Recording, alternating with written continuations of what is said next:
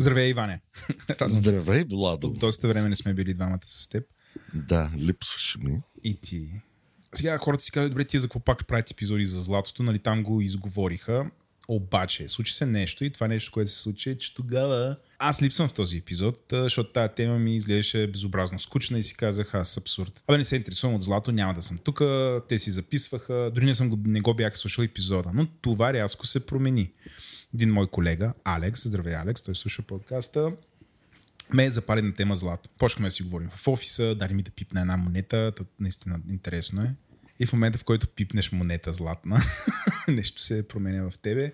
Това шегата на страна, но да, заговорихме се, почна ми обяснява, показа ми някакви такива неща. И аз много се запалих и после как на Ленко, е, аз се запалих злато сребро. Той каза, е, ма ние сме правили епизод. И аз, Фу, аз съм забравял. И а, слушах епизода, беше ми супер интересно. И после, нали, ти ме познаваш от доста години, знаеш, аз като се запаля по нещо и примерно има около месец минава, много рове по тази тема. Счупих се в YouTube, общо взето като ми пуснеш YouTube и само злат, златни монети се виждаха, килчета, премиум и гледах един тон видеа. И си казах, един този епизод, да сме направили е сравнително за начинаещи. Искам да направим епизод Златото 2.0, който да е за напреднали. А, почти не се говореше за различните монети, за кюлчета, за такъв тип неща. За така, така че, дами и господа, които слушате този епизод, ако не сте слушали първия ни епизод и те първа навлизате в света на инвестициите в инвестиционно злато, най-добрият начин е да слушате първо първия епизод в Парите говорят и след това да минете към този. Казвайки всичко това, а, миналия път гост ни беше Макс от Tavex. Свързахме се с него, той е възпрепятстван, но имаме супер добро, как да кажа, попълнение в нашата тройка тук. И това е Дани Василев, който е също от Tavex. Здравей, Дани. Здравейте. Здрасти. Представи си с няколко думи на нашите гости. Разкажи какъв е твоя бекграунд, какво си учил, какво правиш в Tavex. Разкажи няколко думи за Tavex. Аз съм економист. От 10 години се занимавам с писане на анализи.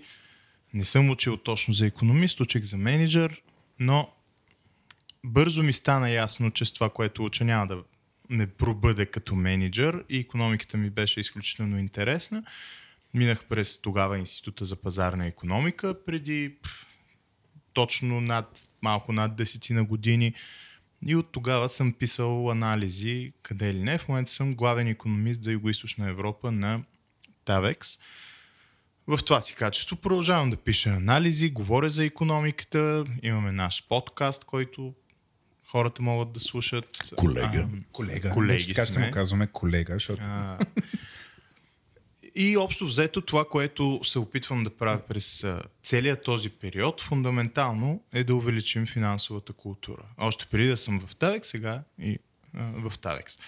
Идеята за това нещо всъщност е, че няма как да се промени средата, ако хората не разбират основни економически принципи и по-задълбочени не искам да ги наричам постулати, обаче по-задълбочено разбиране как работи економиката, как работят финансите. И всъщност в момента основният фокус до голяма степен е не само правителствен дълг и инфлация, любими теми, но и личните финанси. И какво правим ние всъщност първо за себе си, преди изобщо да се стигне до това да мислим за публичния бюджет е, или дълга или някакви други вече по-независещи от нас макровеличини. Да, това най-важното. Цялата идея също така на нашия подкаст е какво ние правим за собствената си финансова независимост. И в това нещо има ред избори, които трябва да правим. Какъв имот да си купим, кога, с какъв ипотечен кредит. Дали да инвестираме в мючуал фондове или директно в акции. Дали да купуваме облигации. Естествено, в този ред е дали купуваме някакви commodities, като едно от най-известните неща, нали, наред с петрола е самото злато. Като в нашия избор, не това е и в предишния епизод сме го обсъждали, има два типа злато, до което хората могат да достигнат. Едното е това, което се търгува на борсите, т.е. реално не го пипаш, физически не го получаваш, Другото е това, което може да го получиш физически да го купиш. И третото или четвъртото, даже ако искате, това, което е в специални монети или бижута и така нататък. Има доста начини човек да има експозиция към златото, което и да, рече, че има различни начини човек или да притежава злато, или по някакъв способ да се опита да се възползва от промените в неговата цена. Повечето да ги наречем дигитални или хартиени или не физически аспекти, дали ще бъде покупка на борсово търгуван фонд, дали ще бъде чрез фьючерси, дали ще бъде чрез акции на златодобивни компании, дали ще бъде чрез не конкретни акции, а индекс на златодобивните компании, а, дали ще бъде чрез отваряне на златна сметка, например в алокирано или неалокирано злато, в които основно... Какво значи златна сметка? Можеш ли да обясниш малко по... Дори аз... Много просто казано, златната сметка можем да я наречем дигитално злато или хартиено злато. Защото тук идеята е, че един от основните аспекти на инвестицията в злато всъщност е това аз сега ще го складирам ли това злато вкъщи, как ще го складирам. Някои институции дават възможност да се отвори златна сметка, най-просто казано златна сметка. Това е а, неалокирано а, или алокирано злато. В един случай алокираното злато означава, че имаш конкретни златни продукти, които стоят за твое име. Тоест ти си знаеш кое е твоето злато. Да. Буквално. В другия случай, да кажем, купуваш еквивалента на една тройунция злато, но ти реално нямаш никаква експозиция към физическото злато. Не. Ти по-скоро ставаш кредитор на една институция, Точно която ти. ти държи, дължи, извинявам се, еквивалента на тази тройунция злато. Тя може да не е тройунция, може да бъде много дребно. Някои институции дори дават възможност да се влага а, примерно 5 долара, 10 долара. Тоест те едно ти казват, дай ми 100 лева и твоите 100 лева ще ги индексирам с цената на златото Точно нагоре и надолу. И твой риск е не само цената на златото, а кредибилността на тази институция, която се става срещу така. Тук говорим за това, което на английски наричаме counterparty risk или риск на ответната страна. В случай, че тази институция фалира или има някакви платежни проблеми, може да не е фалирала, може просто да спре да си обслужва плащанията по някаква причина, реално инвеститора в това неалокирано злато на практика е един незащитен кредитор на тази институция, за разлика от депозитите, например, до 100 000 евро в една банка, няма никаква гаранция за тези влогове. Така че, ако човек иска да вложи в а, неалокирано злато и да се възползва от предимствата му, според мен е хубаво да знае, че в случай на, примерно, платежни проблеми а, на една институция, той на практика не е защитен и се нарежда на опашката, когато нейните активи се разпродават. Ти тук докосваш две от най-болезнените теми за хората. Едното е очертаващите се фалити на някакви абсолютно големи банки по света. И второто е тази ужасна инфлация, която за последните 6 или 9 месеца вилнее. И в този момент някакви хора се казват, както Владо спомена, бе друго се е ръка да пипне, око да види. И въведи на малко в търговията с физическото злато. Отново. И, и не само въведи като как, какво е това нещо, а по-скоро точно в тази ситуация на сътресение, на инфлация, какво случва на пазара на физическо злато? Пазара на физическо злато се изстреля. Търсенето от последните около година и половина на практика паралелно с инфлацията в момента е много високо. Като в България конкретно за миналата година търсенето е нараснало с може би около 40% след двукратен ръст предишната година. И 60% можем ли да кажем, че на рекордно високи нива, защото естествено ние нямаме статистика при социализма какво е било, но последните 20 на 30 години. Аз при социализма не мисля, че са продавали инвестиционно злато. Дори мисля, че не са продавали пазар, инвестиционно да. злато. На 90-те години също на практика няма а, инвестиционно злато. Всъщност инвестиционното злато основно навлиза на българския пазар с а, Tavex, която е първата компания, която купува и продава на ясни цени. И какво е това злато? сега. Какво представлява? Говорейки за физическо злато, много хора може на първо място да си помислят бижута. Бижутата не са инвестиция, не са средство за спестяване за мен лично. Там има гигантска надценка, която идва от това, че реално те са обработени от бижутер и освен това те имат данък върху добавената стоеност. Нумизматичните монети, друга относително популярна категория за влагане в злато, също са инвестиция за много, много малък кръг от хора, основно за напреднали, защото те си имат собствено търсене, което не зависи толкова от количеството злато, което има в една монета, от това колко тя е търсена, колко е рядка, колко добре е запазена и така нататък. Там премиите могат да отидат в небето, но ако човек иска да я продаде срещу златното и съдържание, той много рядко може да си избие вложението. Даже според мен, по принцип, това е невъзможно, когато как- купува за нумизматична Когато монета. казваш нумизматична, тук не говориш някой е изкопал в двора си някакви стари златни монети, а тези, които се продават официално от централните банки или специализирани. По принцип в България, ако изкопаеш нещо в двора си, то не е твоя собственост, то е собственост на държавата. Така че, ако ти се опиташ да я продадеш, по всяка вероятност ще си докараш някакви проблеми. Защото нумизматичните монети а, в общия случай са, а, мисля, че из... историч... историческо или културно наследство. Нещо. Да, е, си спомняме тук някакви хай профайл казуси с някакви бизнесмени, които по този принцип имаха. По принцип има възможност да се купуват легално, но отново това е много специфичен пазар.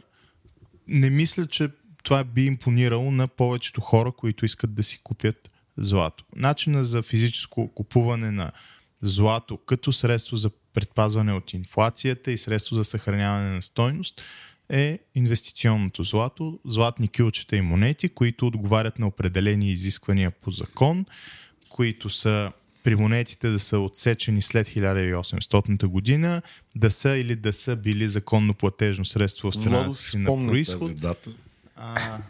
Така е, да. С Наполеон си играехме в пясъчника. Наполеон е една от най-популярните Знам, монети. Знам, аз нарочно използвам това име. Но А, не, Те, но ти явно си един таен експерт е, по темата нали, монети. Ти, ти не ме ли слушаш как обясних, че един Добре, месец? е, да. Все пак, за да поясним за нашите слушатели. Инвестиционното злато, което да кажем и фирми като Тавекс продава, Да. с кюлчета с точен грамаж или монети с пак грамаж, форма или там определени характеристики, които са не толкова стойностни като някакво произведение на изкуството, а по-скоро си струват парите в грамажа на златото. Всъщност те следят най-близо спод цената на златото в общия случай. Иначе те не са редки. Всъщност при тях точно това, което им позволява да следят близо спод цената е, че те са реално масови Да, продукти. т.е. те са fungible, може да се разменят. Да, те са изключително бързо ликвидни, ако това е въпроса. Но а, искам само преди да минем към а, следващото, защото виждам, че имаш въпрос, а, да довърша за това какво е инвестиционно злато, защото то наистина трябва да отговаря на определени критерии. И когато отговаря на тези критерии, в общия случай, не в общия по принцип, то е освободено от ДДС. И както казах, това са монети отсечени след 1800-та монета а, година, които са или са били законно платежно средство в страната си на происход с определена чистота над 900 или кюлчета с по-голяма частота, които официалната терминология приема за а, тегловни стойности, които са приети от пазарите. Това може да включва доста широк диапазон на българския пазар и по принцип на а, потребителските пазари в региона. Това обикновено са кюлчета от 1 до към 100 грама, понякога и 250 грама. Просто такива конкретно в момента мисля, че не се предлагат в България. Най-големите са 50 и 100 грама. Зависи какви чекмеджета имаме, но да кажем, Това тук смешки с Бойко Борисов ли пускаме в този не е абсурд. Не. не. Така че това, това е инвестиционното злато, което отново казвам следи близо под цената на златото на световните пазари.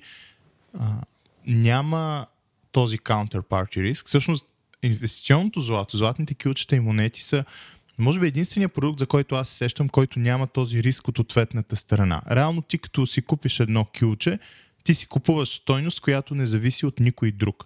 Ако имаш едни пари в а, а, джоба, в сметка под дюшека, заровени в двора или където ти е удобно да си държиш парите, реално ти имаш едни хартийки, чиято стойност зависи от, примерно, политиките на някоя държава. Точно така. И те, и те даже не са пари, а това е задължение на Централната банка към теб.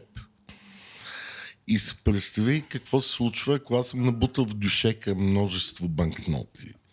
Изведнъж Централната банка казва, сменяме деноминацията.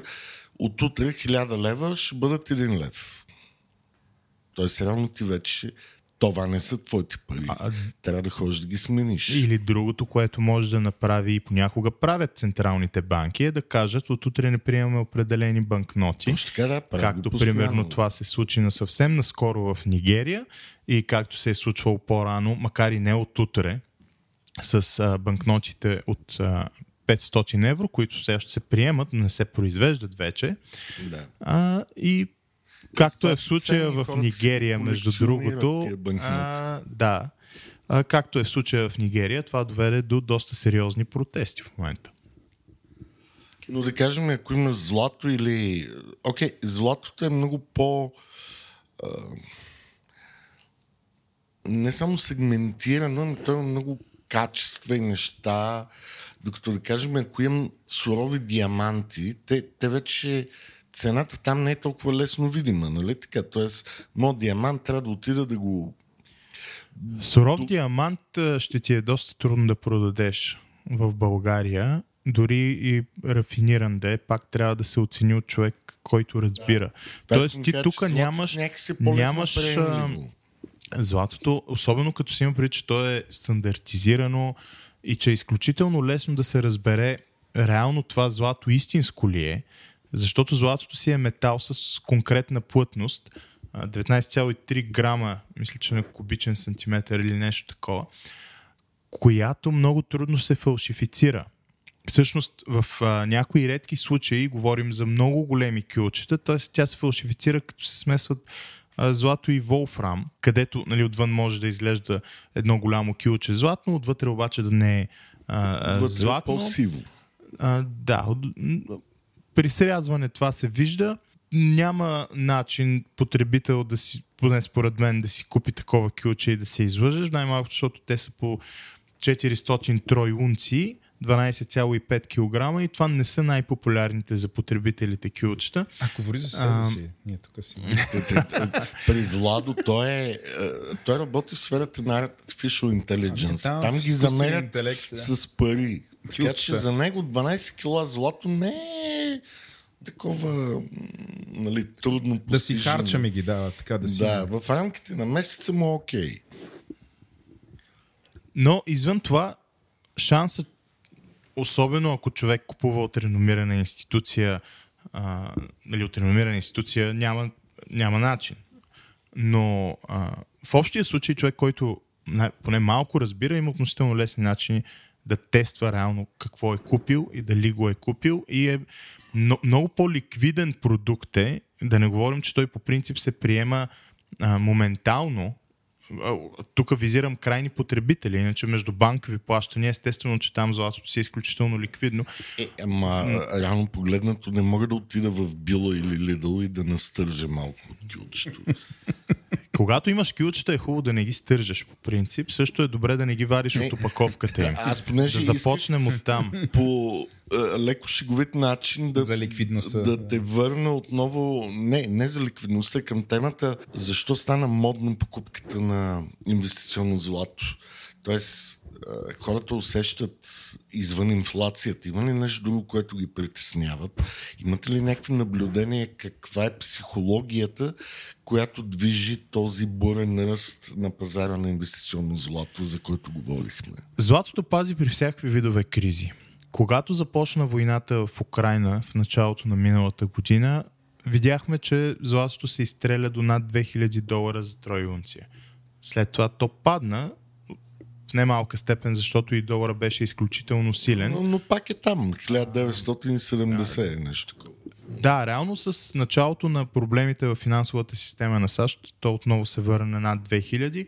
В момента на говорене, може би към 1970 долара, корекция е абсолютно нормална в краткосрочен план.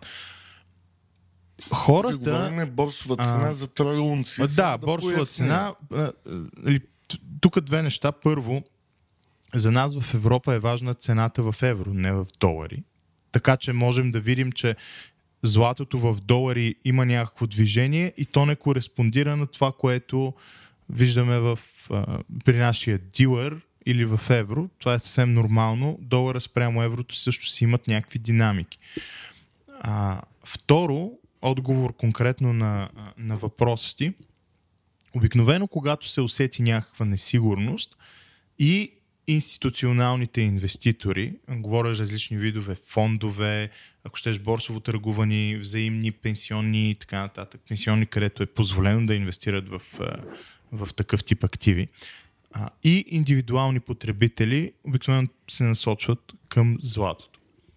Затова през последните някъде две години, даже малко повече, от а, началото на 2020 година, когато голямата несигурност бяха затварянията на економиките а, по време на корона кризата, всъщност, според мен, имаме обръщане на предишния мече пазар, който започна средата на 2011, съответно приключи някъде на началото на 2020 и като цяло имаме той е нов супер цикъл при суровините, но и според нов бичи пазар при златото.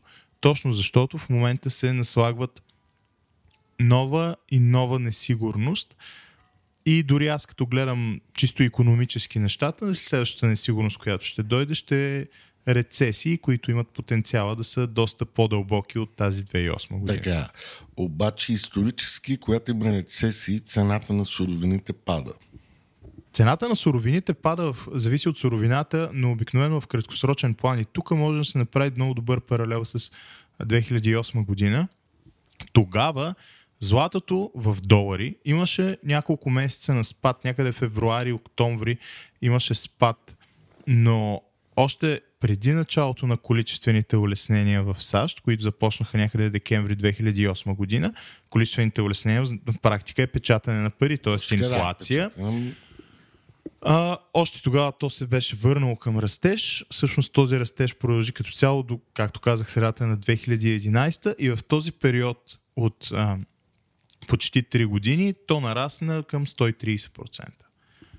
Така че в момента ние вече виждаме нови количествени улеснения в САЩ Факт, от да, така е. средата на месец март. с, с, с техните мерки за гаранция на депозитите и тия нови инструменти за финансиране на техните регионални банки, е, просто за три седмици, мисля, че над 600 милиарда ликвидност се изля, което то, е, то не е просто направено да се хвърлят ни пари, има конкретна цел да по някакъв начин да облегчи бързото движение на ликвидност от едни банки към други.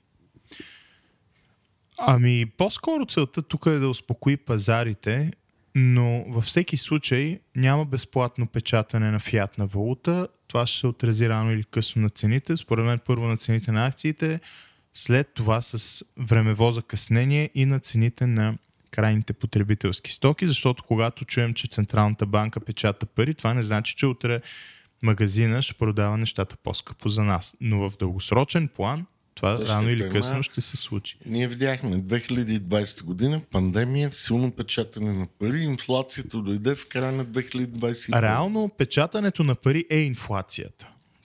Просто тя се отразява върху По-късно, цените да. с закъснение. Но тя, освен че се отразява на цените, има и а, други проявления. Тя в значителна степен изкривява економиката. Тя е в немалка степен инструмент за преразпределение от тези, които първи получават новите пари, които се облагодетелстват от съществуващите цени към тези, които са последващи на веригата. Това обикновено са хората с или някаква форма на помощи, или фиксирани доходи, които реално плащат най-високо цената на инфлацията, което между другото го виждаме дори и в България последните вече почти две години. Аз винаги имам един такъв любим въпрос. Както с теб говорихме, а, като си купуваш злато на хартия или така наречените дигитални злотни сметки, ти имаш counterparty риск Да. от отсрещната страна. В случая, когато си купиш физическо инвестиционно злато, ти нямаш този риск. Ти си абсолютно self-custody, така да се каже. Само е, сам ти си сейфа. Обаче това повдига въпроса за другите разходи. Къде аджба аз го държа това нещо?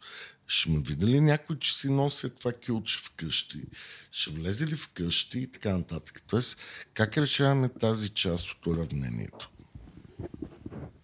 По принцип, може да се купува злато от различни компании, особено в Европа, които осигуряват и неговото складиране. Това е в случая особено на алокираното злато. В България за момента не мисля, че има такъв вариант. Тук складирането е, бих казал, основно по два начина. Единия е вкъщи, другия е в, примерно, банков сейф, който се ползва срещу някакъв найем. Обаче аз ако нямам 12 кг злато, както Владо може да се купува всеки месец, аз си купя 100 грама. Сейфа струва еднакви пари дали съм сложил 1 кг злато или 100 грама злато. Не така, банката не интересува аз какво Да. държи в сейфа. И колкото по-малко кюлче складирам в този сейф, на мен цената за сейфа ми изяжда абсолютно всякаква потенциална печалба от евентуалното поскъпване на златото, ако се боря с инфлацията. Реално, как се съхранява златото, решава всеки човек. Затова тук риска всеки си го преценя. Всеки сам си преценя. Модерната фраза от е, известно време. Трябва да имаме предвид обаче, че 100 грама злато са доста по-малки от този смартфон. Така че първо са малък предмет, който относително лесно може да се скрие. Второ, да, винаги има риск някой да влезе. Може човек да влезе и да ти вземе просто телевизора, без да знае, че а, имаш злато, но Той в, в общия... По-трудно ще му е да го мъкне. В, а, абе, доста зависи. В общия случай, обаче, трябва човек крадец по-скоро, нали, да знае, че ти притежаваш конкретно злато и да Представи си, разполага с специализирана техника, с която да го хора, намери. Пред офиси на някаква фирма, която търгува злото в мола и снимат. Те после трябва да те проследят и да знаят със сигурност, че ти купуваш за себе си, че държиш Ма те известно може количество в Google себе си. Image Search да ти намерят Фейсбука профила и няма нужда да те следят. Сега, тук не даваме хинтове за престъпления, но Владо, коригираме, ако си измислям фантазии. Кой съм аз да те коригирам, Иване? Но може би досинахме до момента, в който трябва да започнем да си говорим. Защото тук правим някакъв обзор на всъщност какво е инвестирането в злато. Нещо като да припомним и защо сега. Но аз директно искам, съм чух, а, навлизаме в меч пазар, това на някой им говори нещо, на други не, но аз, аз ще си питам по... Бичи. На, в бичи влизаме. Аха. Бичи, бичи, каза да. За...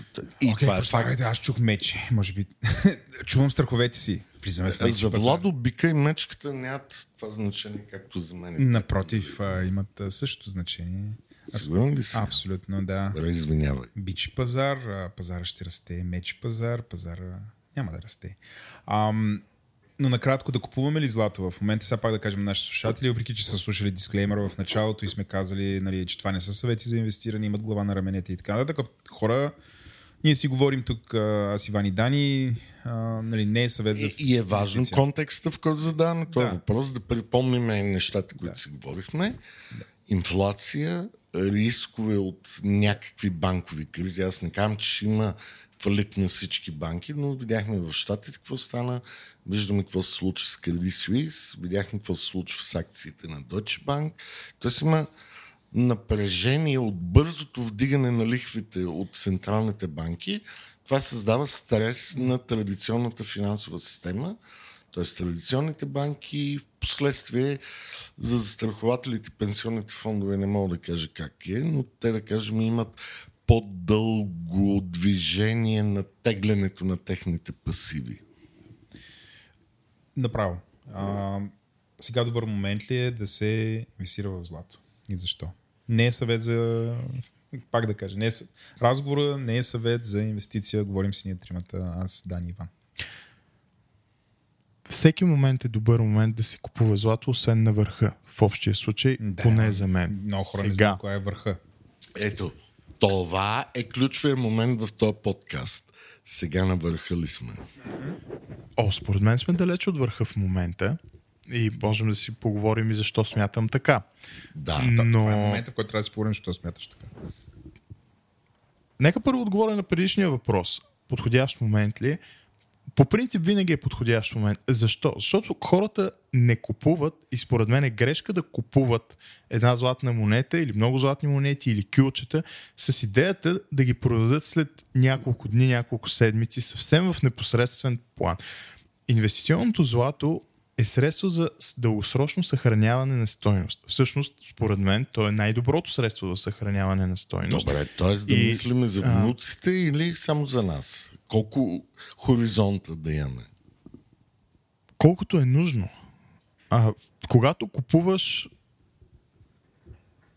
и си в предпенсионна възраст, това е нещо, което да, може да абсолютно спокойно да оставиш на внуците. Да, е Ако си важно за 25 годишен човек, ако си 25 годишен човек, в общия случай хоризонта ти не е за внуците.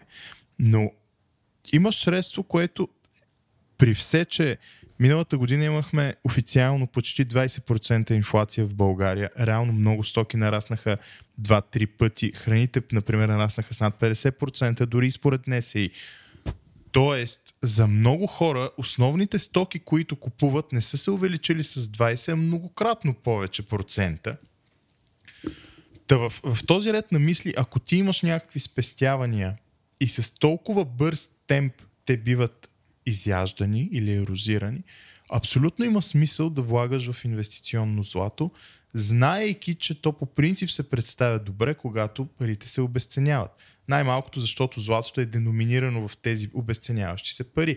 И ако съпоставим графика на покупателната способност на долара с графика с цената на златото или с еврото спрямо златото, това се вижда прекрасно. Така че, да, всеки момент е подходящ, когато човек купува с идеята не да продаде утре, а наистина знаейки, че това е нещо, което ще му послужи в дългосрочен план и че то се представя добре. Всъщност, най-подходящ момент би бил да купи някъде около 2015 година, ако е имал много пари, които е искал да заключи в злато.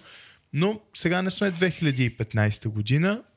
Въпреки това обаче можем да очакваме, че цената му ще расте. Сега следващия въпрос беше защо цената му ще расте. Освен ако нямаш друг въпрос, Иване. Не, не. Това беше. Тоест, дали сме на топа или имаме още шанс за движение нагоре? А, според мен не сме на топа, защото текущия пазар на растеж започна преди 3 години, ориентировачно. Пазарите на растеж при златото обикновено продължават минимум 9 години. Тоест има една по-дълга вълна на Да. растеж. на бичи и мечи пазар. Според мен, аз това го казах и преди малко, но според мен следващото, което ще видим и следващия голям риск, от който хората ще се опитват да се предпазят, е настъпването на рецесия, която по всяка вероятност може да стартира в САЩ, но има доста голям шанс да се пренесе и в Европа. Ако трябва да се върнем 15 години назад, в Европа имахме дългова криза. Проблемът е, че днес дълга в Европа на всяко едно ниво е драматично по-висок, отколкото беше през 2008 година.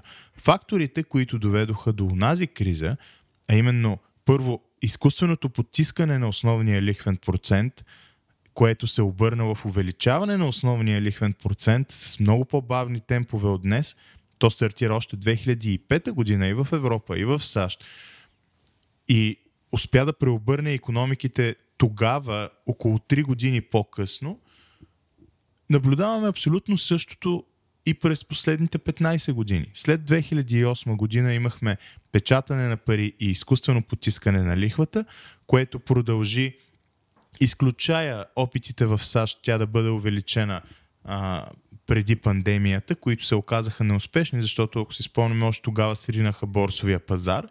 Точно И, така, тогава беше а, някакво странно. Реално, тогава Федералния резерв, още 2019 година, се видя принуден отново да потисне лихвата, точно за, държи, за да задържи економическия растеж и борсите. В момента той прави едно от най-бързите покачвания на тази лихва в историята.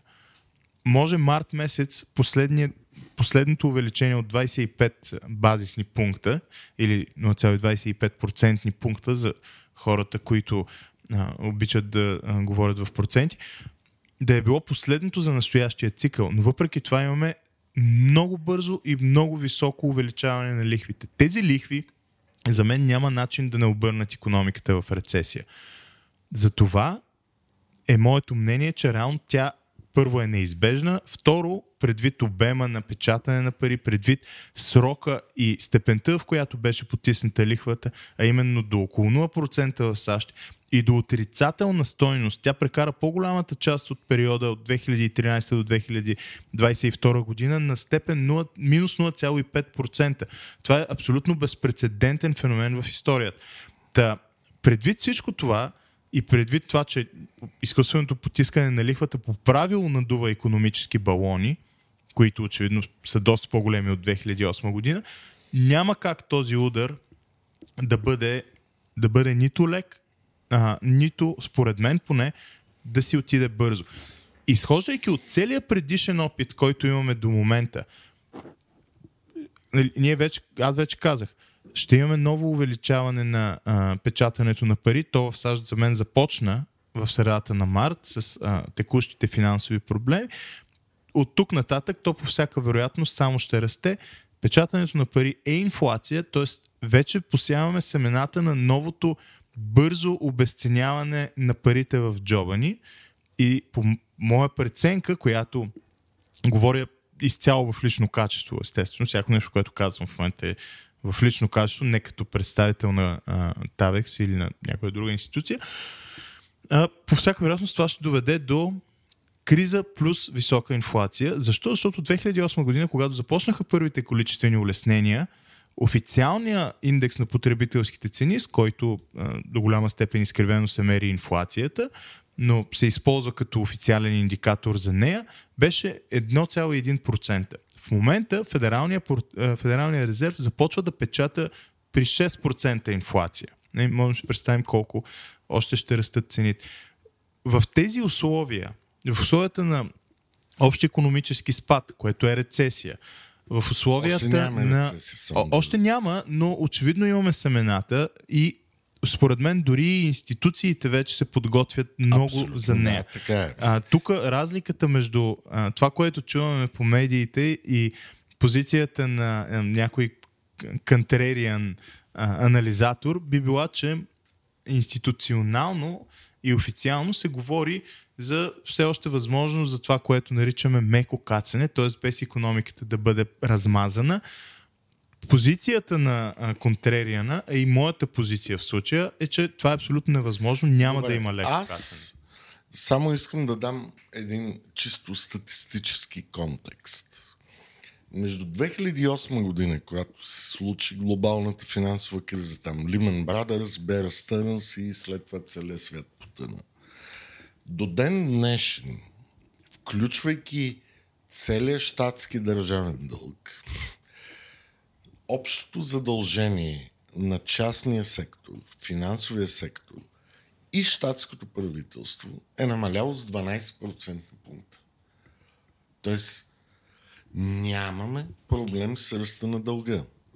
Имаме проблем с ръста на държавния дълг, който сам по себе си се увеличил, но прави сектора, включително финансовите корпорации, които включва и банките, те, те си намалили ливариджи с 44% от 2008 година до 2023 март месец. Тоест, сега кризата, която ще дойде, чисто инфлационна, защото цялото това нещо е абсорбирано на баланса на централните банки, а не на баланса на правителства, домакинства или фирми. В абсолютна стойност дълга, ако е бил около, може би, трилион долара, в момента е над, в САЩ конкретно, може би над трилион а, аз и това не 200. го казвам, за да обсъждаме цифрите или числата. Го казвам, че сега наистина се задава криза. И тази криза е от печатането на пари, а не от огромна задлъжнялост. Тоест, вдигането на лихвите ще удари само най- как да кажа, изнежените сектори от економиката, които са с голям ливарич или хората, които са много задлъжняли, но цялата економика ще бъде хиперздрава. Да, ще има голям бюджетен дефицит, да, ще има голям спор за нови данъци и попълване на този бюджетен дефицит. Ами дълга все още си остава доста висок. А, дори да е бил конкретно на а, домакинствата, дори да е по-нисък, отколкото а, 2008 година. Въпросът е, че има сектори, фондовия пазар, имотния пазар, поне според мен, които са надути драматично повече, отколкото Съгласен бяха съм за тогава. имотния. Аз имам постоянно спор с нашите слушатели в подкаста. С това аз съм винаги че човек трябва да мисли за финансови инвестиции, а не само инвестиции в апартаменти, но това си е мой, как да кажа, мой фичър. То е нашия мотото на подкаста. Задраска на къща, инвестиция. А и затова нали, нашата идея е хората да мислят, добре, мога да си купя mutual фонд, мога да си купя инвестиционно злато, мога да си купя държавни ценни книжа, защото в момента лихвите са 4-5%. Но не трябва всички пари да се инвестират само в brick and mortars.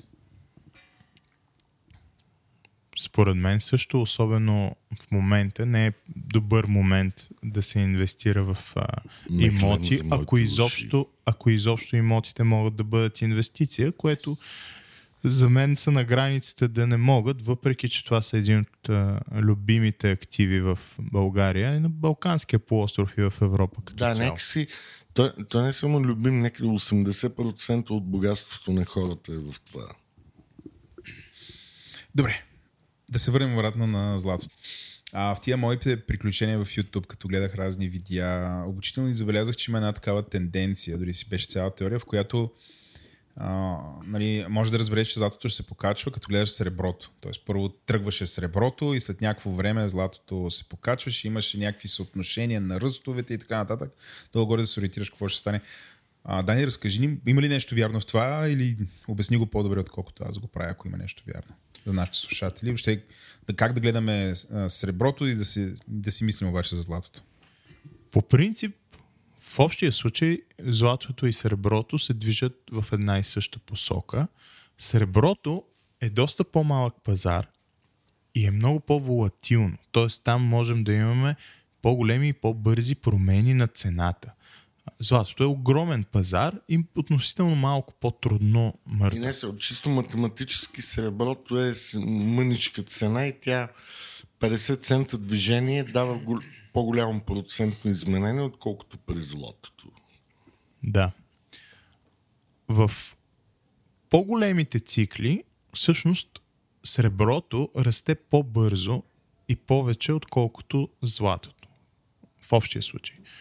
Нали, връщайки се отново за а, 2011 година, от началото на 20 век, началото и на тогавашния а, бичи пазар горе-долу, до към юли 2011, тук говоря по памет, но ако, ако златото нараства а, някъде 500%, което е изключително висок темп на растеж, среброто нараства около два пъти повече, но тук говоря до пика на цената. Сега, ако някой е купил сребро на тогавашния пик, който беше а, почти 50 долара за тройунция, все още няма да се е избил инвестицията, но във всеки случай нали, това говори, че среброто по принцип има а, доста, доста голям потенциал за растеж. Среброто, за разлика от златото, а, то не за разлика, но съпоставено спрямо златото се използват доста повече от индустрията. Всъщност, много по-лесно е да се каже в какво няма сребро, отколкото да се изброяват многото му приложения. Дори с а, последния бум на, не последния, но той е последните вече доста години, бума на фотоволтаичната индустрия, тя утилизира доста сребро. А, освен това, среброто се използва много в автомобили, електромобили, едно време в, в фотографията значително, така че то потенциално, освен като инвестиционен инструмент, има и доста приложения в чисто индустриалните а, производства. Респективно има и индустриално търсене. Голямо. Златото също има доста индустриално търсене и приложения, но то е по, в по-голямата си степен инструмент за съхранение на стойност или бижута. Защото е факт, че златото се използва, макар и не толкова колкото като златни кюлчета и монети, но се използва и за направата на някакви бижута.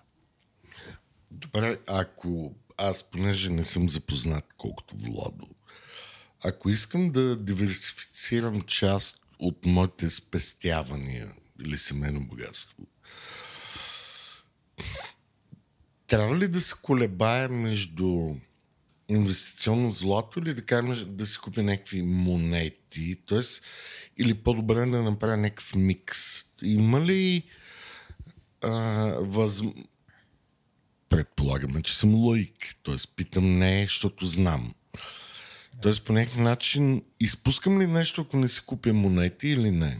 А, аз само да го дам като пример. А, гледах някакви хора, които обясняват пак.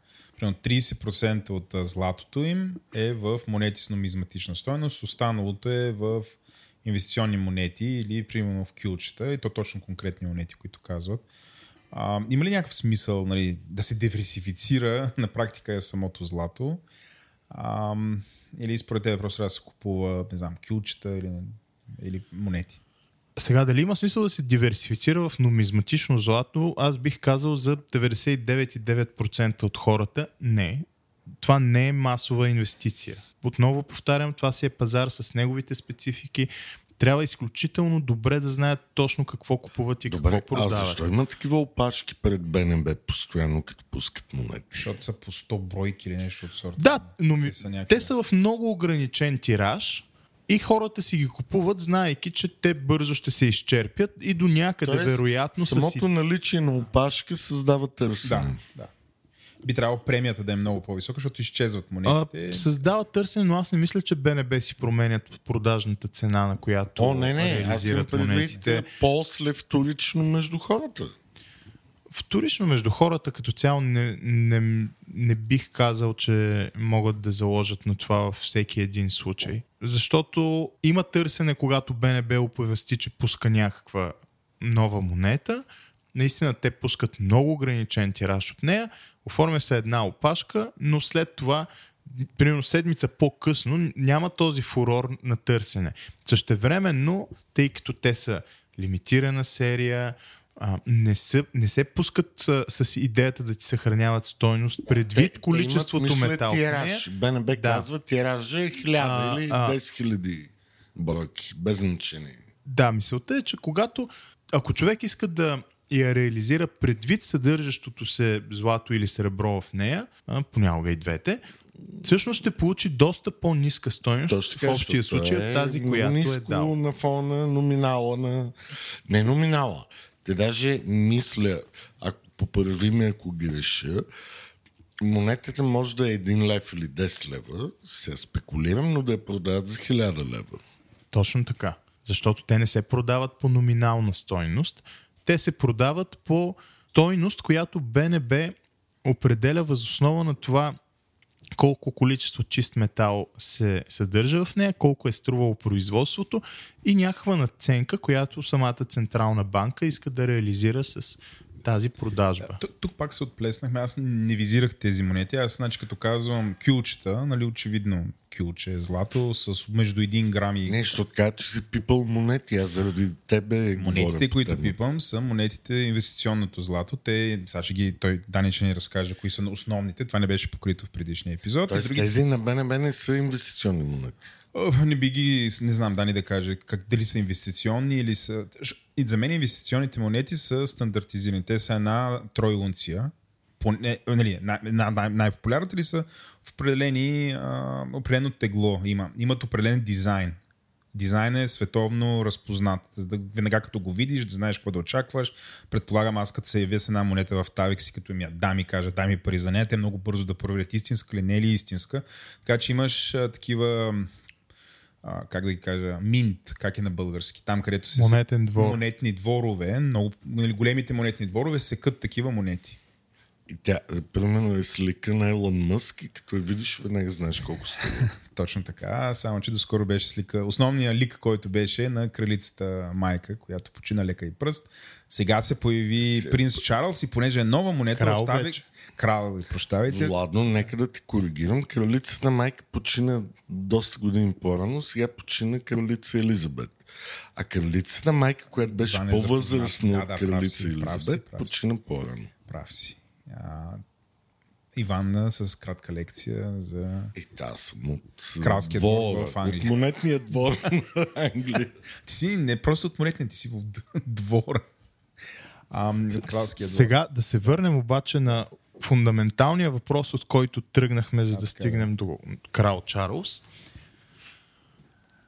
Исках просто да изчистя, че нумизматичните продукти не са нещо за масов потребител. Поне за мен. Хората трябва да си напишат домашното, когато Наполеоните боравят там ли ги слагаме? Аз това искам. Наполеоните Владо, ето, са, се. Да. Наполеоните са инвестиционно злато, Окей. защото те са масов продукт, който се среща на практика по цял свят. Всъщност, конкретно Наполеоните са били дядото на еврото, защото през 19 век Франция и още няколко други страни, включително между другото и Гърция, правят Латинския паричен съюз с идеята да стандартизират монетите. Тоест да няма разминаване между теглото и чистотата на монетите, примерно между Франция и Англия или Франция и САЩ, което е било по-голямата идея, която обсъждат вече към средата на а, 19 век, защото се получават едни относително странни дисбаланси, че едната монета, да кажем, е 9-11 от другата и всъщност това е малко трудно да се смята в ежедневни транзакции, ако се наложи. Не се стига до това да стандартизират паричните режими в Англия и, в САЩ, но все пак в Франция и голяма част от континентална Европа си имат Латинския паричен съюз, в които циркулират стандартизираните френски франкове. Те са сечени в огромно количество. Днес все още са налични, въпреки че очевидно не се произвеждат вече от над век. А, и в общия случай И това го дължим на Наполеон. Невероятно. А това не е Наполеон Не а, Бонапарт, не. обаче това е трети. това е Наполеон трети. Три. Да, А, император Наполеон трети. Това е, Наполеон 3. това е а, да. Точно По-късно. така. Това е друг, друг Наполеон. Но а, а, една от идеите да се слагат пари, да се, да се купува такова злато, е, че те са ограничени тия монети. Тоест дори и сега мисля, че един грам в кюлче, един грам в такава монета има различна стоеност. А, и би трябвало в тая монета да е по-скъп грама на златото. Когато го купува клиента, има някаква по-висока премия, иначе когато той го продава са си грам за грам. Си грам А, за в общия случай, освен ако, да кажем, в конкретния момент на пазара, което се случва последните е, години от време на време, няма определен вид монета. Да кажем, в момента е много трудно да се намерят Наполеони. Примерно давам. В този А, случай... А, наистина ли е? Трудно, защото вие имате. Наполеон. Давам просто пример Даваш пример, с окей. монетата Наполеон. Но от време на време някои монети изчезват. А, т- да кажем Наполеона изчезва. Тъй като няма откъде да се набави лесно, всъщност дилърите леко вдигат премията, по която изкупуват. Тоест те го купуват с, Да, примерно с една идея. хора, които ги намират тия монети. Ами като цяло не идват хора, защото хората според мен за щастие са достатъчно разумни, за да съхраняват своето злато, не да бързат да го продават. Но идеята е, че ако една монета е трудна за намиране, тя ще получи по-висока премия и когато някой крайен потребител иска да я продаде. Но, да, а, нали, тук обсъдихме накратко Наполеоните, но се върнем на диверсифицирането на портфолиото за монети и кюлчета. Колкото е по-голям един продукт, като тегло, толкова по-ниска му е наценката при равни други условия, т.е. толкова по-близо той следи с под цената на съдържащото Тук се в него злато. С моите големи килчета. Логиката зад това е, че е относително еднаква цена да се произведе едно еднограмово кюлче и едно 50 грамово кюлче. Въпросът е, че в единия случай процентното изражение спрямо общата стойност на тези производствени разходи е по-голямо. Затова кюлчетата с по-ниска тегловна стойност, 1, 2,5, 5 грама и при равни други условия имат по-висока премия, отколкото по-големите кюлчета. Вече 50, 100, 250 грама и така нататък. Това е логиката като цяло. Затова, когато един човек види едно еднограмово кюлче, да кажем Валкамби, която е най-голямата рафинерия в света, и той вижда, че цената му е доста над спота на златото. Това идва от там, реално от производствените разходи. Между другото, ти виждал ли си 5 паунда слика на Чарлз? Аз не съм все още. Не, не съм, но любопитен факт, кралица Елизабет не е само на монетата Британия, тя е и на Кленов лист, което е много популярна монета. Между другото, много държава е намаляха извън океанските територии на Британската империя, Ами, които рекогнайзват короната, но...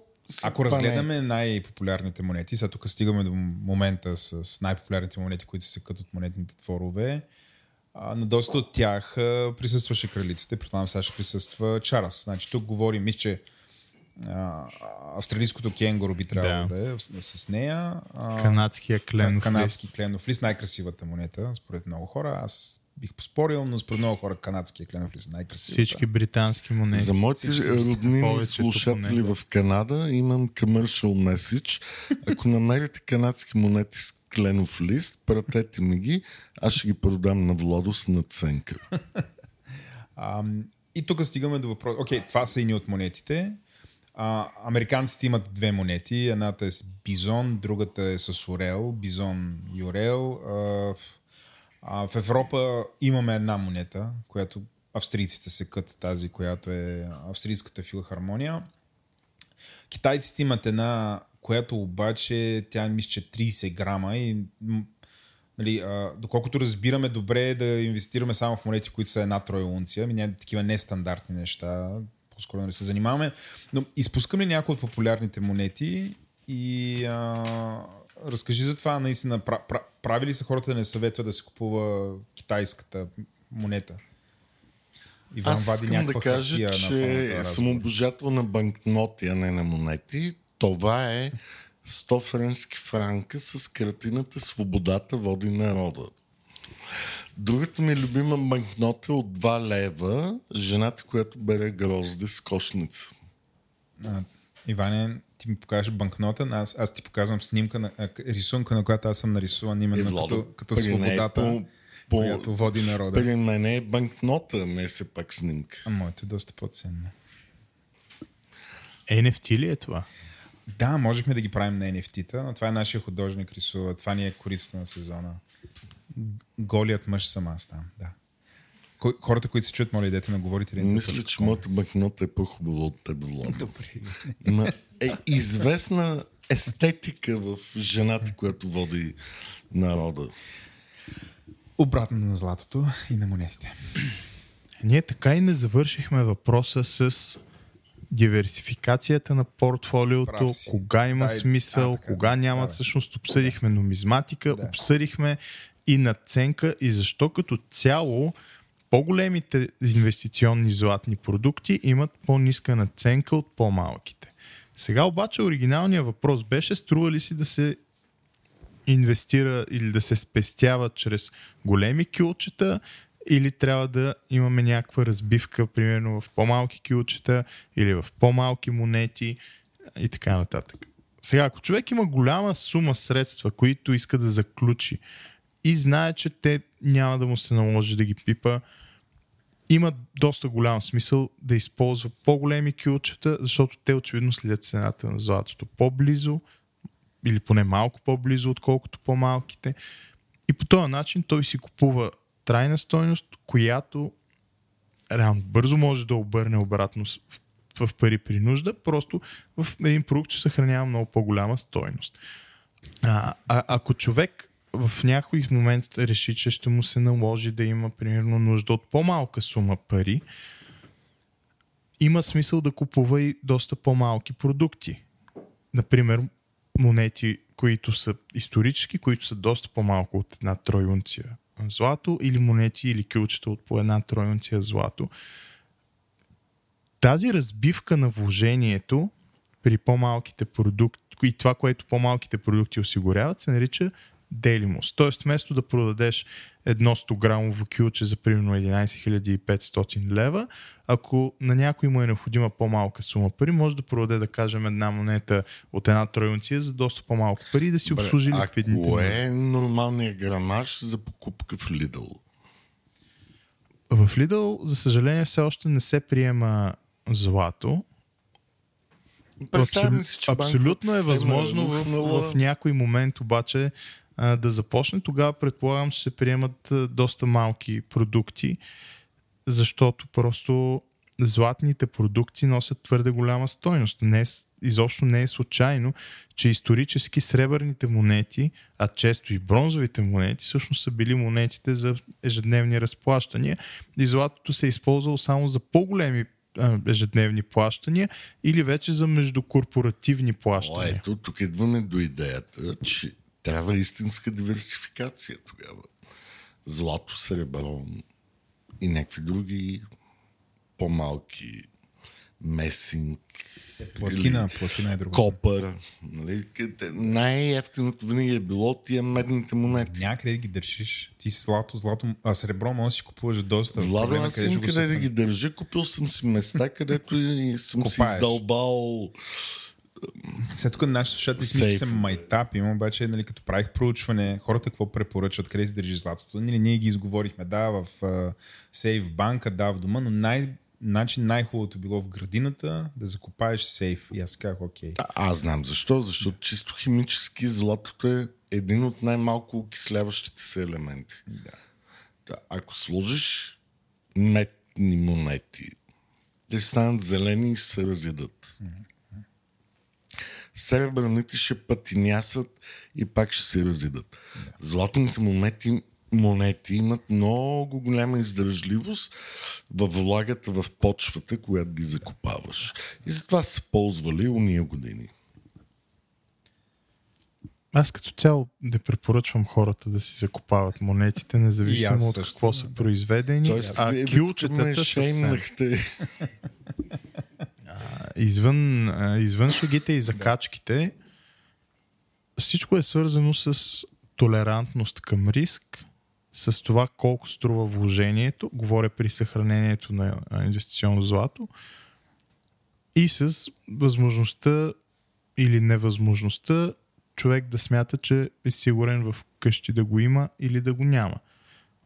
За много хора е глупаво златото да се съхранява в къщи по принцип – за големи вложители аз съм абсолютно склонен да се съглася. Ако човек не осигури достатъчно ниво на защита, ако държиш няколко милиона в злато, не е много адекватно. Затова пък може да се използват други институции. Добре, аз не знам, Владо, дали има някакви допълнителни въпроси. Но понеже Еленко няма, той има един любим въпрос. Въпросът на Еленко, който задава на гостите, когато е с мен в подкаста. Добре, сега да си, да си представим, че ти можеш да инвестираш едни пари, които са достатъчни за инвестиции, т.е. не са много малко. Къде би инвестирал за следващите 5 години? не само в едно нещо, как би си направил твоя личен портфел. Едно от две-три неща. Аз да го надградя този въпрос. Ние сме едно, едно семейство. Не, не, семейството има спестени 50 хиляди, да бъдем по-конкретни. И нали, ти, ти самия разказа, виждаш тая несигурна економическа прогноза. Какво правим? Всички ги бухтим в злато или купуваме акции в момента, нали, ти какво би направил? Моето мнение е, че абсолютно всеки човек трябва да притежава някакво злато. Сега, тук много хора казват колко трябва да е моята експозиция към злато. И това много зависи от економическата конюнктура, от, твоя, от това колко ти си запознат с инвестициите, от твоята толерантност към риска и така нататък. Според мен в момента е логично да имаме малко повече злато, отколкото може би по принцип. Отново защото казвам, логичното развитие е рецесия и инфлация. Но дори да нямаме комбинацията от двете, рецесията за мен е почти гарантирана. И не я виждам да е твърде лека. Така че има логика хората да спестяват, особено в момента на а, изключително висока инфлация, да спестяват в злато. И ако, в какво? Ако, ако, да, ако трябва да продължим а, въпроса, винаги е добре, особено ако човек има заделени малко повече средства. Сега, ако имаш 5000 лева, абсолютно логично е да ги вложиш в злато. Това са една монета от една тройунция, да кажем, и още нещо. При по-големи суми, смислено би било за мен да имаш една стабилна експозиция към златото. И някакво надграждане, може би с акции. Какви акции? Вече не ми се иска да давам а, инвестиционни съвети. За но... този въпрос слушайте нашия подкаст. А, акциите на добивните компании на мен лично ми изглеждат относително смислени. Това обаче все пак е високо рисков инструмент. Човек трябва наистина да се запознае с това, което купува.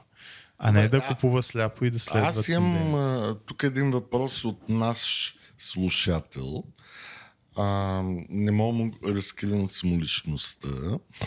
Но той каза така, налагаме се да си продавам апартамента, част от парите ще ми дойдат в кеш. Сега, не обсъждаме сумите и така нататък. Ако някакъв човек дойде при вас кеш да си купи злато. Има ли някакви лимити или може да се чувства комфортно? Регулацията е, че кешови плащания могат да се случват до 10 000 лева. А не, примерно представи си, че аз имам законен кеш 50 000 лева. Ще дойдеш 5 дена, отделно и ще си купиш нещо. Е, сега 5 дни. Има, това е досадно, нали 5 дни да си ходи? Тогава мисля, че се попълва декларация за происход на средствата. А, exactly. Тоест няма да Нещо такова. Тя мисля, си... че е над, над 50 хиляди лева. А, но ако правиш едно плащане, то трябва да е по банков път над 10. Добре. Нашия слушател е разбрал отговора. Аз се връщам обратно на монетите. Аз съм още там, владам монетата. Ам, забелязах, че има монети, които съдържанието им не, не е 100% злато. А, например, мисля, че американския а, Орел спрямо а, американския Бъфало, Бивол, какво е? Бизон. Бизон, да. Извинявам. Извинявам се. Бизона е 99. На български се казва Зубър. Зубър. Сега тук ще влезем в някакъв таксономичен био, такъв спор, в който само, само за живота е, Европейския бизон се казва зубър. само, само, че да, нали, там американците секат техните, но а, е, виждам, че има хора, които предпочитат да купуват. Значи тя, тежестта на златото и двете, т.е. Процент, а, златото и в двете монети е еднакво, просто в едната има допълнителен примес, който прави, я прави по-устойчива, аз така разбирам. А, според тебе трябва ли да ни интересува това? Има ли някакво значение или просто да купуваме това, което им, има, което е просто по-ефтино на цена на грам? Защото виждам, че в България тези монети са една идея по-скъпи от останалите. Двете американски. Конкретно американските идват с по-висока премия от производител.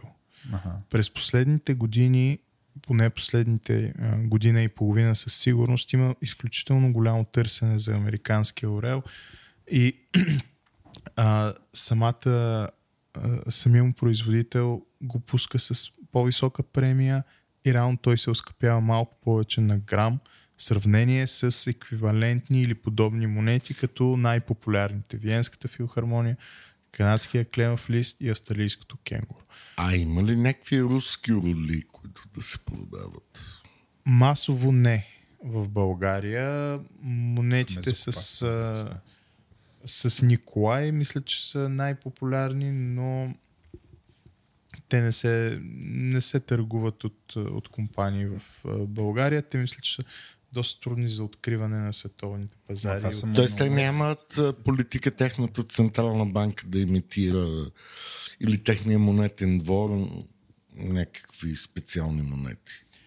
Те със сигурност си емитират специални монети, просто те не са популярен продукт в Европа и в България. А как си обясняваш, че в Европейския съюз им само Австрия го прави? Смисъл, французите, какво им става, немците? Да, защо италианците не го правят това? Защо само австрийският монетен двор сече е тая филхармония? Няма нужда ли? Каква е причината на това? Много страни се кът монети. Англия сече едни от най-популярните монети. Да, не са в Европейския съюз, А, да, но ги борим за европейска страна, Добре, малко добре, или много. Прав си. Те вече съжаляват, че не са. Плачат, молят се, се върнат. Това са шеги. Но да, за, за другите държави няма такъв популярен продукт. В Европа, Европейския съюз, най-популярният е филхармонията. Във времето те са се наложили като просто изключително популярен продукт, защото са много разпознаваеми. Те са се превърнали в разпознаваеми, разбира се, но имаш абсолютната гаранция за тяхното качество. Австрийския монетен двор Мюнцелстерайх е един от най-старите монетни дворове в Европа изобщо. Много красиви са, изключителен дизайн. Дори мисля, че в годината, в която пускат Виенската филхармония, тя печели награда за дизайн, тя после печели още награди за дизайн. Произвеждат се в достатъчно голямо количество. Това е много важно, защото ако, отново, ако БНБ иска да произвежда монети, тя няма как да направи следващата най-популярна монета в света с тираж от 1000 бройки. Нали, тук това е чисто иллюстративно, разбира се, но мисълта ми е, Да, че да най-популярните емблема, монети всъщност която са е световна. а, всъщност са в а, малко или много неограничен тираж. Това са част от причините, поради които всъщност тези три монети от по една троюнция, а, Виенската филхармония, Кенгурото и Кленовия лист, са най-популярните от по една троюнция и в България, и в света. Отиваме към края на нашия подкаст. Два въпроса, а, които със сигурност всеки, който а, купува такова злато си ги задава в някакъв момент, за негово съжаление. Първият въпрос е а, какви са рисковете по продажба на такива монети в България и извън България? И въобще да дадеш някакви съвети как да го правим това. Има някакви хора, знам, в eBay продават, нали, което ми се струва, или купуват от там, което ми се струва изключително рисково, поне на мен. А, и другото, което е да си поговорим за данъци. Значи, а, това, което забелязах е върху среброто има ДДС, върху златото няма ДДС като купуваш. Вече като го продадеш, как се облага, облага ли се това, че продаваш една монета и така нататък. Но да започнем първо за рисковете. Дай някакви съвети за това как най-добре да продадем златото си. Очевидно най-добре на приятел или какво правим, ако купуваме от приятел. На първо място, когато ние купуваме, трябва да, според мен, поне да купуваме само от реномиран дилър, който е установен на пазара, който работи с рафинериите директно. В общия случай не е добре да има посредник или пък повече посредници между производителя и този, който ти доставя една монета. Вече когато гледаме дилър е хубаво той да има ясно обявени цени, купува, продава, които постоянно да се обновяват. А, реално добрите дилъри купуват в неограничени количества, а не примерно ако ти си купил някаква монета от някъде другаде да не можеш да я продадеш и така нататък и така нататък. Тоест, Ако сме, ако сме, има ликвидност, да, а, голяма. Ако сме купили от реномиран дилър, в общия случай, а, според мен не би трябвало да се притесняваме и за продажбата, отново защото самите дилъри оповестяват при какви условия и цени купуват тези продукти. Аз лично бих бил скептичен, ако съм незапознат с златото и купувам от OLX или от eBay или от някакви такива вторични сайтове.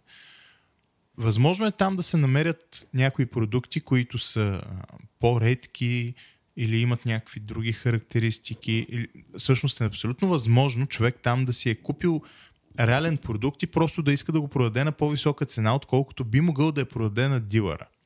Ако обаче купувача не е запознат какво точно да гледа, как може да тества дали тази планета или кюче е автентично и така нататък, по-добре, ако иска да купи, според мен да купи от дилър. Тоест, когато купуваме от някой друг, който не е дилър, според мен има известни или понякога не малки рискове с какво точно ще се здобием и съответно на каква цена в последствие ще можем да го продадем. Втория въпрос за данъците. Инвестиционното злато няма данък върху добавената стойност. Това е в а, малко или много цяла Европа. Казвам малко или много, защото примерно в а, Гърция човек не може да си купи за момента инвестиционно злато от институция, която не е тяхната централна банка. Интересен факт, ако отидете в някой клон на тяхната централна банка, служителите по всяка вероятност ще бъдат доста очудени, ако им кажете, че искате да си купувате инвестиционно злато. Сега това, че там има доста голям нерегламентиран пазар е или друга тема. Ако човек купи монета и я продаде, според мен е хубаво първо да, да се допита до данъчен консултант как се третира злато. Ако се върнем на темата злато, каква част е инвестиционно злато, каква част е пейпер злато, т.е. сметки или борсово и каква част са монети, ако въобще. Тоест не казвам, че трябва да имаш трите. Ти какво би избрал от тия три варианта, които в самото начало на нашия разговор обсъдихме, че са възможности. В самото начало обсъдихме доста възможности. Според мен, зависи какви са индивидуалните цели. За мен, избягването на риска от ответната страна, особено в моменти на финансова несигурност, особено в моменти на много висока инфлация, особено като имаме предвид, че буквално физическото злато е първите пари и то е парите, които продължават да изпълняват тази си функция и днес. Тези хартийки, които дори тук видяхме на живо, зрителите едва ли, ед- едва ли ще могат а, да видят. Но това, това са, не са пари, това е валута. Ако видим дефиницията за пари, по принцип парите трябва да съхраняват стойност. В момента валутата, която имаме, не съхранява стойност. Реално единствения ни, единственото ни сигурно нещо с валутата е, че тя губи своята стойност във времето. Всъщност, ако видим еврото, то за малко над две десетилетия съществуване е изгубило над 40% от стоиността си. Връщайки се на предишния урок по математика, 40 е доста над 10% и клони Някъде към там в средата. половината стойност.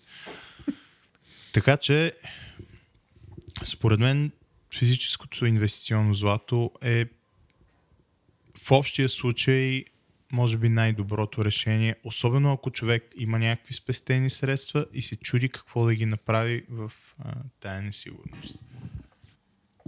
Имаме така една група слушатели, които са фенове на криптовалутите.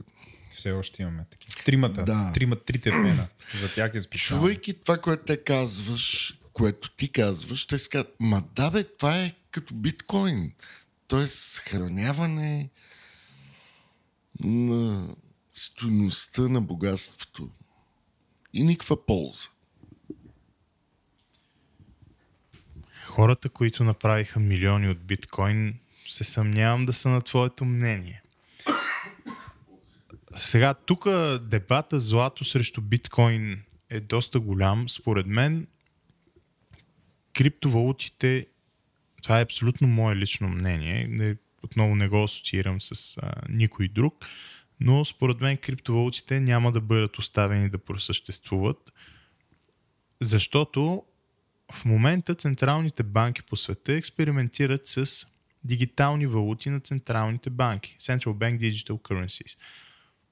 В момента, в който те започнат да ги налагат, според мен те няма да искат да имат конкурент на своите дигитални фиатни валути, които ще се създават и с които инфлацията днес има голям шанс да ни се стори като разходка в парка в бъдеще, спрямо това, което потенциално ни очаква. И в този момент моето усещане е, че централните банки биха направили каквото могат, за да няма криптовалути, т.е. за да няма тази дигитална альтернатива на техните а, безстойностни фиатни жетони, толкани, както се наричат на английски. Това ще видим точно в какъв времеви хоризонт ще се случи, разбира се. Моето усещане, не е точно предвиждане, е, че в момент, в който хората имат най-голяма нужда от средства, т.е. ориентировъчно, когато следващата рецесия достигне дъното си, т.е. най-тежката ситуация, економиката спада много, хората са без работа и са отчаяни и всички негативни аспекти на една рецесия, която между другото е оздравителен процес за економиката, т.е. е нещо полезно, защото казва, да, допуснали сме някакви грешки, разходваме абсолютно ефективно ресурси, сега тия неща ще фалират, за да може да разходваме ресурсите по начин, по който хората да се възползват от тях. Та, а, след тази относително голяма скоба, в най-дълбокия момент на една рецесия, съм склонен да вярвам, че можем да видим, ако не пилотните опити с дигиталните валути на централните банки, то поне да видим тяхното лансиране, защото тогава хората ще казват имаме нужда от средства и е някакси интуитивно да видим централни банки, които казват еми перфектно, ще дадем средства директно в телефона ти. Тоест, поне чисто от към пиар, има смисъл те да се възползват от отчаянието, за да представят този нов инструмент, който според някои доста удобен. Според мен лично не е. Отново казвам, това чисто економически няма да ни донесе а, нищо хубаво. Моето мнение е, че това е свръхинфлационен инструмент, който освен това е инструмент на тотално следение и контрол или поне потенциално може да бъде в най-тежкия сценарий, но това е нещо, което очаквам. Добре. Аз съм в много степени съгласен с теб. А, искам да цитирам един економист, економист, на който му забравих фамилията, но той каза нещо много интересно. След като валутите, говоря британския паунд и щатския долар, се отвързаха от златното си покритие, настъпи неимоверно развитие на света. Тоест пирамидата изведнъж се разрасна което е много хубав инвестиционен съвет за инвестиция в злато. Според мен. Аз не чух точно какво развитие на света е настъпило. Най-бърното развитие е след развързването на валутите от техния златен или сребърен паритет. Ако вземем една година от Бретен Луд насам, експоненциална крива увеличението на брутния вътрешен продукт на страните. Но не, но не и на цената значи, на златото. Сега, Бретън Улц е момента след Втората световна война, в който западният свят се събира съответно в Бретън Улц и фиксират новата парична система, при която валутите ще бъдат свързани към щатския долар, а щатския долар ще бъде свързан по фиксиран курс с златото това нещо свършва реално в края на 60-те, когато става ясно, то, че САЩ не могат да поддържат този курс. Точно така. През 1971 година Никсън затваря златния прозорец и развързва долара от златото. Ако говорим от този период, не бих казал, че сме видяли някакъв невиждан растеж на брутен вътрешен продукт. Експоненциален. Ми, особено последните 20 години сме доста далеч от експоненциален растеж на брутен Пак вътрешен сме продукт. такъв експоненциален сме последните 20 години. Бих поспорил за това. Но тук има нещо друго, което а, ми се струва доста релевантно. Най-високия периода с най-високо реално покачване на покупателната способност на, на хората, не на брутния вътрешен продукт, всъщност е края на 19 век, когато света е свързан с златото и когато златният стандарт тогава е в своя апогей, както в Великобритания, основно с суверена, така в Латинския паричен съюз, преди той да се разпадне, така и в САЩ.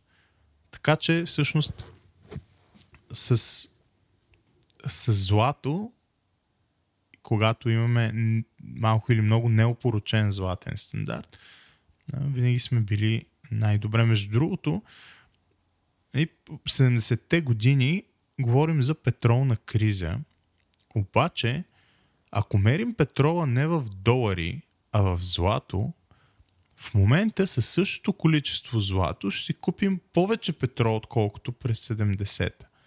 Реално, като цяло през тези вече 50 на години, сме щ- щели да бъдем много по-добре, ако имахме златна, златни пари, а не фиатна валута.